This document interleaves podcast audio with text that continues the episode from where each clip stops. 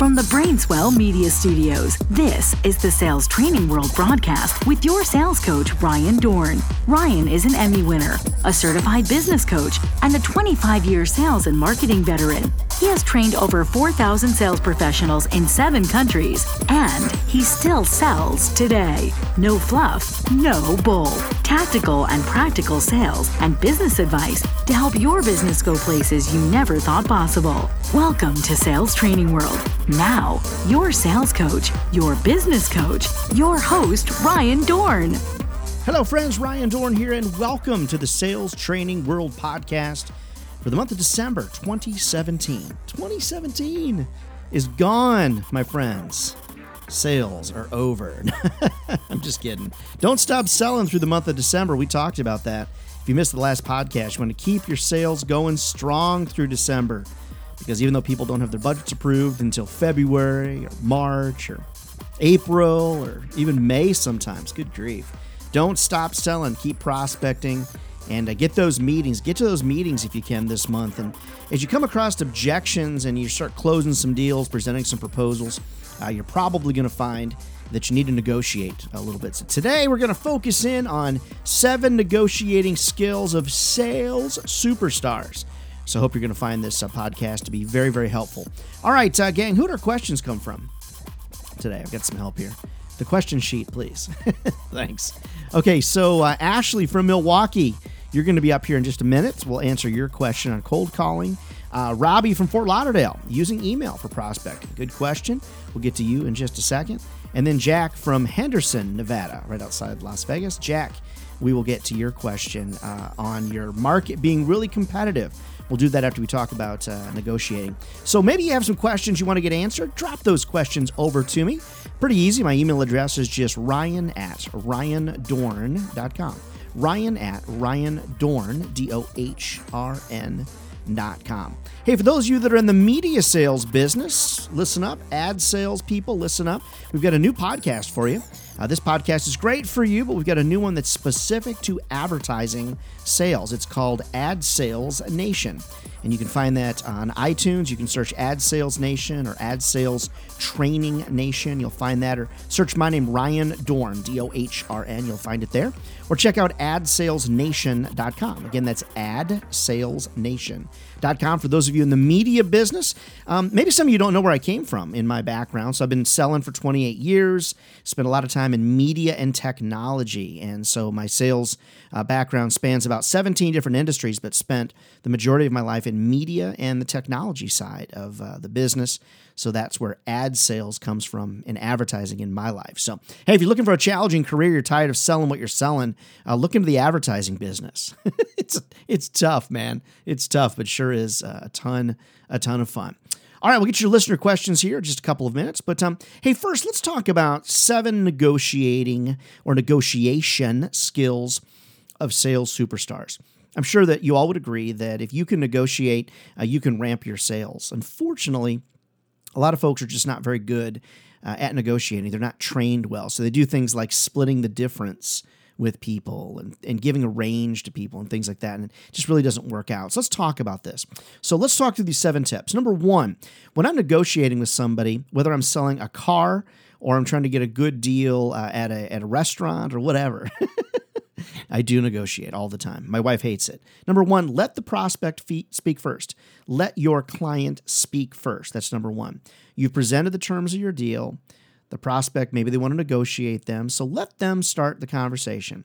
So, in the spirit of being accommodating, salespeople are often tempted to offer a discount or an adjustment before the prospect even opens their mouth. And you don't want to do that. That's called negotiating against yourself.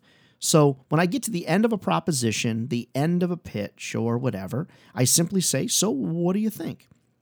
That's it. So what do you think? Now, I've talked a lot about writing a book called Sell Less, Sell More, but the title doesn't work. I think people wouldn't buy it because they don't want to sell less. What I want to share with you when you're negotiating is if you get into salesperson mode, quote unquote, salesperson mode, um, you're not going to do well. People don't like to negotiate with salespeople, but they will talk with normal people like you and me, just normal people. So don't get into sales mode and don't be negotiating against yourself and just simply say, So, what do you think at the end of your pitch? What do you think? They're going to tell you it's too expensive, this isn't right, that's not right, or whatever. So I would say that typically price is what it comes down to in almost all circumstances. Now, remember, price becomes the deciding factor when two products seem similar. So, have you done a good job differentiating yourself from your nearest competitor? Or have you done a good job providing value to that client for what they want or to spend? Or have you solved their problems? Things like that. But very often it will come down to price. So, I always like the, to let the prospect speak first, let them bring it up first. Then I move on to skill number two Skill number two is understanding that great negotiators don't give a range. Okay. So if the customer would like money knocked off your product's price tag, I'm not going to say something like, well, I could probably reduce the cost by 15, 20, 30%. So we think about it. What do you want? If I offered you 15, 20, 30%, where are you going to go as a prospect, an advertiser, whatever? I'm going to go right away to the 20%. So I always want to quote one specific number or figure and then go higher if needed. The word between giving a range should be avoided at all costs. So I probably would say if they said, hey, it's too expensive, I might say, well, first of all, do you like the solution? Do you like the idea? Does this solve your problem or whatever? Get the get it off of money for a second. Yeah. All right. So where do you feel that it needs to be? Where do you want the price to be? And then let them throw it out. And let's just say they say 25% off. And I might say, well, I, I don't know that I can do 25%. Um, as we you know monitor our business and things like that, that's not really something we could typically do. But let me say, what about what about something about five percent? Could we, if we could come within five percent or so, would that work for you? And then let them negotiate with you. Don't give them a range and don't give the number so big. All right, so number three, I think this is intuitive, but a lot of people do this. Understand that if you're going to be a great negotiator, you need to negotiate with the decision maker. Negotiate with the decision maker. Now, I mean, this tip might seem obvious, but um, I, I, read sales expert uh, John Holland, and he says many salespeople make the mistake of negotiating with the wrong person. And I agree. So, when you begin to talk about price, one of the things that I typically will say is, "Hey, so I'm happy to to talk about price with you and talk about value added features and things like that." And I hope you don't misunderstand what I'm saying, but a lot of times I'll negotiate with somebody and then they have to go and, and negotiate with their boss. So what I'd love to do is is figure out if you and I negotiate this together, do you have the authority to make a decision on this or is there a way that I can that we can work together to negotiate with your boss so that we're not doing this twice? Because if we do it twice, then it takes a lot of time for both of us. Or, or I like to negotiate right with the boss. But a lot of times I think you would recognize, unfortunately, in the sales world, that doesn't happen. I mean, it just doesn't. We don't have the opportunity to negotiate with the decision maker. So we end up negotiating twice. And that's what I'm trying to avoid. So again, I might just phrase it very humbly and kindly hey, you know, I, I I'm happy to talk about price, but what often happens is I'll negotiate with you, then you've got to go negotiate with your boss, and then you both come back to me with a different number. Could we either A, could we talk with that person now to negotiate, or could you and I work together to negotiate with your boss? And that usually is a little bit easier way to, to handle it. Or see if they've got the authority. I mean, heck, maybe they've got the authority. All right, fourth skill, fourth negotiating skill of sales superstars is understanding that I always like to get something if I'm going to give something. So I like to get something in return for the concessions that I'm going to give. I mean, healthy salesperson customer relationships are really born out of a, a mutual respect, some trust.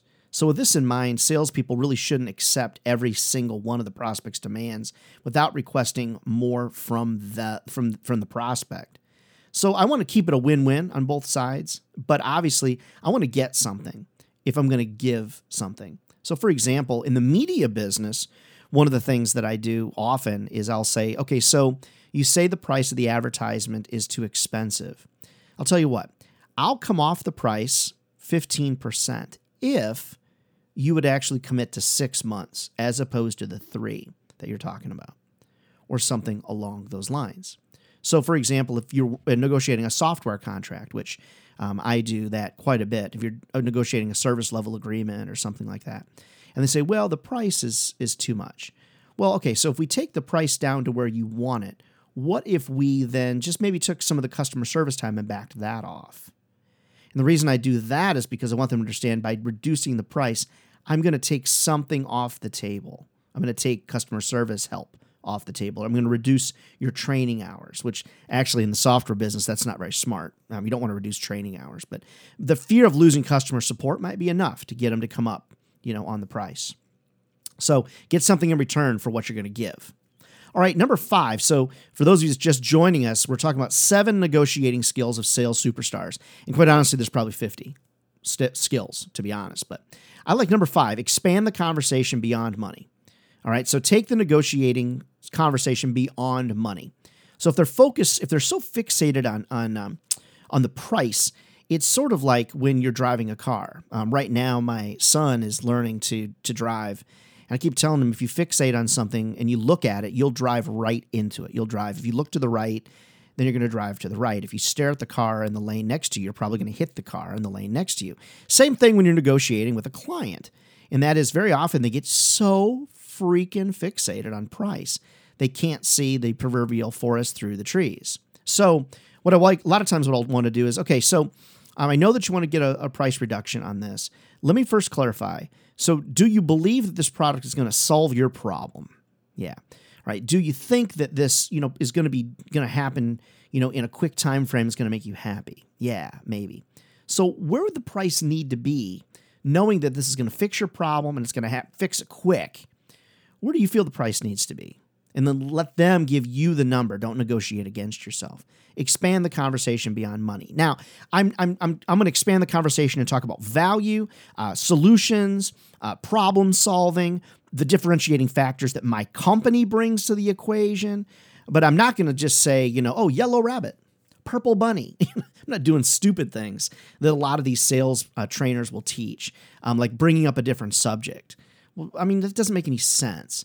And that's why these sales strategies taught by so many nationally acclaimed trainers are, don't work. Number one, they don't work because half of these cats haven't sold anything in the last 15 years other than their own books. I actually sell some stuff every day. So that's the other piece of it. The other thing is distracting is not something that people enjoy. When you distract someone, they're going to have to come back to that pain point anyway. I remember learning that in my, you know, Sandler training. You got to we got to figure out how to fix the pain. If we know the pain, we can fix the pain. Um, what's relieving that pain worth? So that's where expanding the conversation beyond money comes into it. All right, six of seven. Keep the conversation light. Six of seven. Keep the conversation light. So, you know, although, the, you know, we sit on the opposite side of the table during the negotiation, you know, we want to be partners with this person. I mean, we don't want um, them to sign a deal under duress or stress or whatever. So, you know, I want to keep the conversation as light as, you know, as light as possible. And what I do, you know, in doing that is, you know, hey, I, you know, I try to just, you know, keep my tempo up in what I'm talking, like I am now. Try to keep my charisma high, keep my tempo up, really focus in on the things you heard him say. Go back to your notes, review your notes. Now, I don't tell a lot of jokes, but I want to keep the conversation light. I don't want to get heavy and quiet and, and sit down really deep in my chair. I want to stay forward on my chair, keep the conversation light. I know you love this, you know. Hey, come on now. We we know that um you know that you guys have got the money. Let's make this happen. You know, make just keep it light. You don't want to be weird or anything like that. Just keep it light. Um, don't get so eye locked and figured in. And what I also don't want you to do is be like a car salesman where you take the price and you write it on a piece of paper and shove it back and forth. I recently I recently heard somebody talking about this as a strategy when selling software, and I thought, who are you? Have you sold anything in the last 20 years? Seriously, try that on a millennial buyer and see what happens, sliding this piece of paper back and forth. Like, good grief, 1996 is calling. They want you back. Jeez. All right, seventh strategy of sales superstars in negotiations walk away. Walk away. I mean, people, sometimes you got to walk away. Sometimes you just have to say, I don't think we can make it happen. God, I really wanted you as a client. We really wanted to solve your problems. We really wanted to make this happen. But as I look at it, I just, I don't think it's going to work. So I'm just going to have to say, we have to, we have to pass, we have to walk away. And what's interesting is when you tell somebody you're not a good fit or you don't think that it's going to work out or whatever the circumstance is, a lot of times they're like, well, hey, a lot of times they're like, well, wait, wait, wait a minute. What do you mean? This isn't going to work out. So I, I'm ready to walk away. You know, I'm ready to walk away, you know, if necessary. I mean, negotiations are a part of our sales life each and every day. If you're not negotiating, you're not sitting in a lot of meetings. Now, some people say, I never negotiate. Well, okay. Well, I mean, good for you. Um, you know, when I moved to the South, they said a little saying down here, bless your heart. Um, that could be, you know, one of those sayings for you. bless your heart. So let's go through the skills again. Seven negotiating skills of sales superstars. Number one, let the prospect speak first. Don't negotiate against yourself. Number two, don't give a range. You know, fixate on a number if you want to. Number three, try to negotiate with a decision maker. Number four, if you're going to give something, get something. Number five, expand the conversation beyond money. Don't fixate on money. Number six, keep the conversation light, as lighthearted as you can without being silly. And then number seven, hey, if you need to, walk away, my friend. Walk away. All right, that blog uh, that um, I just talked about, so that, I'm sorry, that topic I just talked about is also featured in my blog over at salestrainingworld.com, salestrainingworld.com. And again, for those of you that joined us from the ad sales business, the media sales side of the business, you can find a more specific blog for media sales over at adsalesnation.com or 360adsales.com. All right, how about so we get to our favorite part of the program? Love this. Love my listener questions. And uh, thrilled to be able to share that 75 some thousand odd people uh, check out the podcast each and every month. Thanks so much to each and every one of you. I sure appreciate it. It's very humbling for me when I meet people, even in the airport, you know, and stuff like that. So thrilled to help. All right, we got questions from Ashley. We got questions from Robbie and Jack. If you'd love to have your questions answered, love to answer them for you. Send them over to me, Ryan at ryandohrn.com, D O H R N, Ryan at ryandohrn.com. If you'd like to have me come speak at your conference or something like that, check it out, ryandohrn.com. Like to have me come to your office, train your team, ryandohrn.com. D O H R N. All right, Ashley, good question. Ashley from Milwaukee, Milwaukee, Wisconsin. Uh, your college football team did pretty good. Sorry about you didn't make it all the way to the end there, but not bad this year. All right, Ashley asks My cold calling seems to have died down to no results. My boss is a cold calling fanatic. He wants me to make more calls and they're just not working. What should I do? All right, Ashley, good question. Um, you know, cold calling is effective if it's done correctly. I think the thing that a lot of people do is they don't handle cold calling in the correct way. One of the things that I do is I combine phones with email, and I have a strategy to do that. So when I'm cold calling, what I'm doing is I'm doing a little research in advance of making that call. I'm trying to identify something very specific that I can pinpoint out as a problem I can solve for that client. I'm not doing generic phone telemarketing work. And what I'm doing is a pattern of voicemail, email, waiting 72 hours, voicemail, email, waiting 72 hours, voicemail, email, waiting 72 hours, voicemail, email. So I have a very, I have a politely persistent uh, pattern. And so I think it's important to understand there's two pieces to it. Just using the phone is fine, but I don't think it's enough. I think you need to use the phone and you need to use email. Most of the time, you're going to get voicemail. So you want to make sure when you're leaving a voicemail and you're sending an email that you're highly specific to a problem, an industry, a solution, a product, something you're going to be able to help them with. Try to identify a potential pain point. Now, a lot of trainers will say, Ryan, you can't do that because you don't know the person and you don't know the pain points until you speak to them. Okay, I can't speak to him if I can't get him on the freaking phone. So, what I've got to do is I've got to guess a little bit. You know your industry, you know your situation. Try to find pain points in general. So, for example, let's just say that you're talking with, you're trying to call on some type of insurance agency or something like that, just as an example.